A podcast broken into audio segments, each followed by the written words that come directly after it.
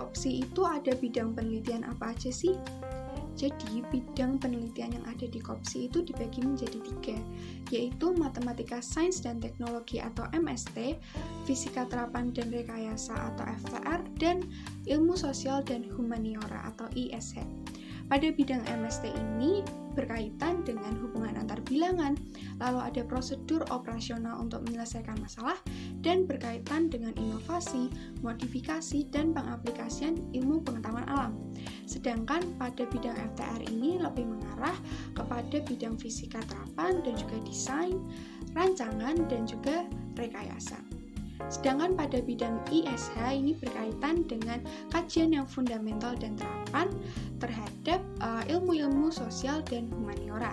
Misalnya saja ilmu sosiologi, ilmu budaya, dan ilmu sejarah. Buat penelitian, baiknya topik dari penelitian itu sesuai dengan minat kita atau bagaimana ya? Topik penelitian merupakan hal yang bebas dipilih oleh setiap peneliti. Akan tetapi, sangatlah dianjurkan untuk memilih topik yang sesuai dengan minat kalian. Kenapa? Karena memilih topik yang sesuai dengan minat akan menghindarkan peneliti dari rasa jenuh dan juga bosan dalam proses meneliti.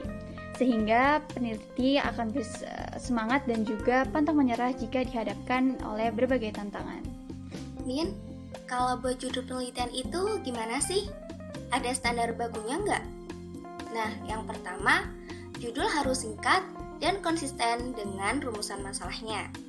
Yang kedua, judul harus bisa menggambarkan isi penelitian secara keseluruhan. Yang ketiga, judul yang baik berupa kalimat pernyataan. Yang keempat, tiap awal kata menggunakan huruf kapital, kecuali kata penghubung ya.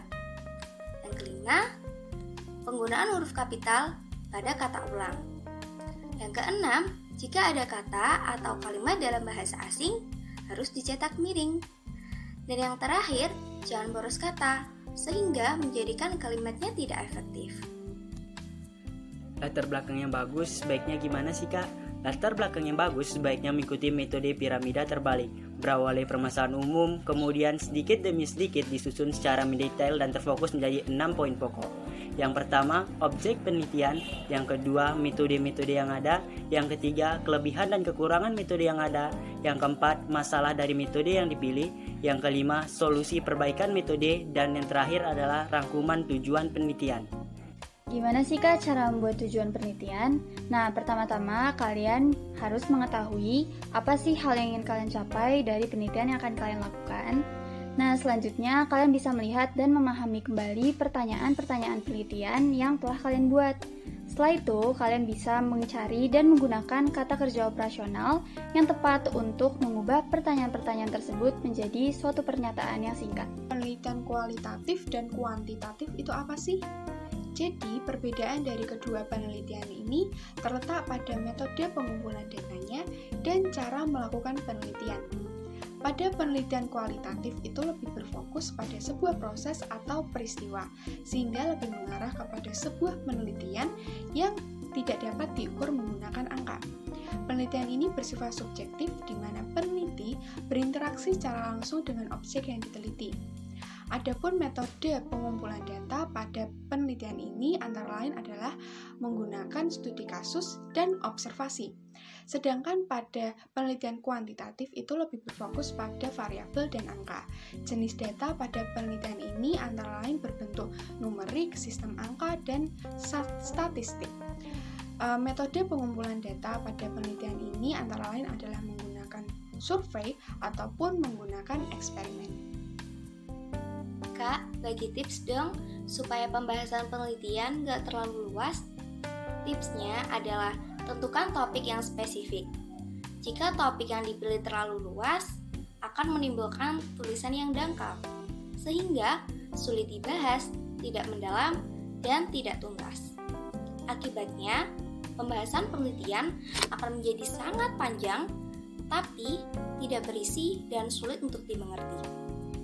Pembatasan suatu topik mencakup beberapa hal, yaitu konsep yang akan diajukan, variabel penelitian, data, lokasi atau lembaga pengumpulan data, dan batas waktu pengumpulan datanya. Batasan konseptual itu sistematikanya gimana sih kak?